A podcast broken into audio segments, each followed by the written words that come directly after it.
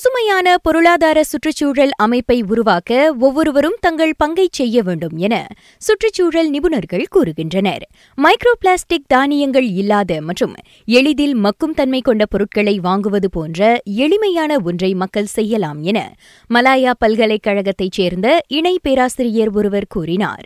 அதோடு பொருளாதாரத்தில் மட்டும் கவனம் செலுத்தாமல் பசுமை மற்றும் நிலையான பொருளாதார நடவடிக்கைகளையும் கருத்தில் கொள்ளும் பிரதிநிதிகளை தேர்ந்தெடுக்க அரசியர்கள் தங்கள் உரிமையை பயன்படுத்த முடியும் எனவும் அவர் வலியுறுத்தினார். நமது கிரகத்தில் முதலீடு செய்யுங்கள் என்ற கருப்பொருளில் இன்று அனுசரிக்கப்படும் உலக பூமி தினத்தையொட்டி அவர் அவ்வாறு சொன்னார். பிகிட்ஸ் திட்டத்தின் கீழ் நாடு முழுவதும் இதுவரை ஐந்து லட்சத்து எழுபத்தி இரண்டாயிரத்துக்கும் அதிகமான சிறார்களுக்கு கோவிட் நைன்டீனின் இரு தடுப்பூசிகள் போடப்பட்டுள்ளன.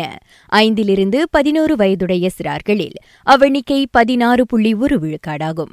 பன்னிரண்டிலிருந்து பதினேழு வயதுடைய இளையோரில் தொன்னூற்றி இரண்டு புள்ளி ஆறு விழுக்காட்டினர். அதாவது இரண்டு கோடியே எண்பத்தெட்டு லட்சத்துக்கும் மேற்பட்டோர் இரு தடுப்பூசிகளை பெற்றுள்ளனர். அறுபத்தெட்டு விழுக்காட்டு பெரியவர்கள் ஊக்கத்தடுப்பூசி செலுத்திக் கொண்டுள்ளனர். நேற்று நாடு முழுவதும் பதிவான கோவிட் நைன்டீன் சம்பவங்களின் எண்ணிக்கை ஆறாயிரத்துக்கும் கீழ் இருந்தது. புதிதாக ஐயாயிரத்து எண்ணூற்று தொன்னூற்றொன்பது சம்பவங்கள் உறுதிப்படுத்தப்பட்டன.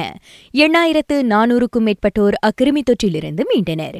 மேலும் ஐவர் கொரோனாவுக்கு பலியான வேளை நால்வர் மருத்துவமனைக்கு கொண்டு செல்லப்படும் முன்பே மரணமடைந்தவர்கள்.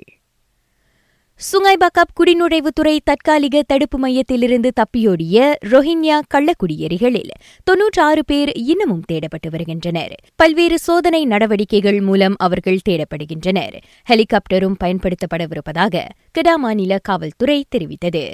நேற்று முன்தினம் அம்மையத்திலிருந்து ஐநூறுக்கும் மேற்பட்டோர் தப்பிச் சென்றனர். இதுவரை நானூறுக்கும் அதிகமானோர் மீண்டும் பிடிபட்டுள்ளனர்.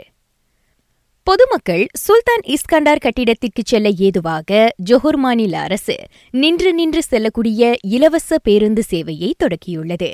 ஜேபி சென்ட்ரல் மற்றும் சுல்தான் இஸ்கண்டார் கட்டிடத்தில் நெரிசலை குறைக்க இன்று முதல் ஏப்ரல் முப்பதாம் தேதி வரை அச்சேவை வழங்கப்படுகிறது.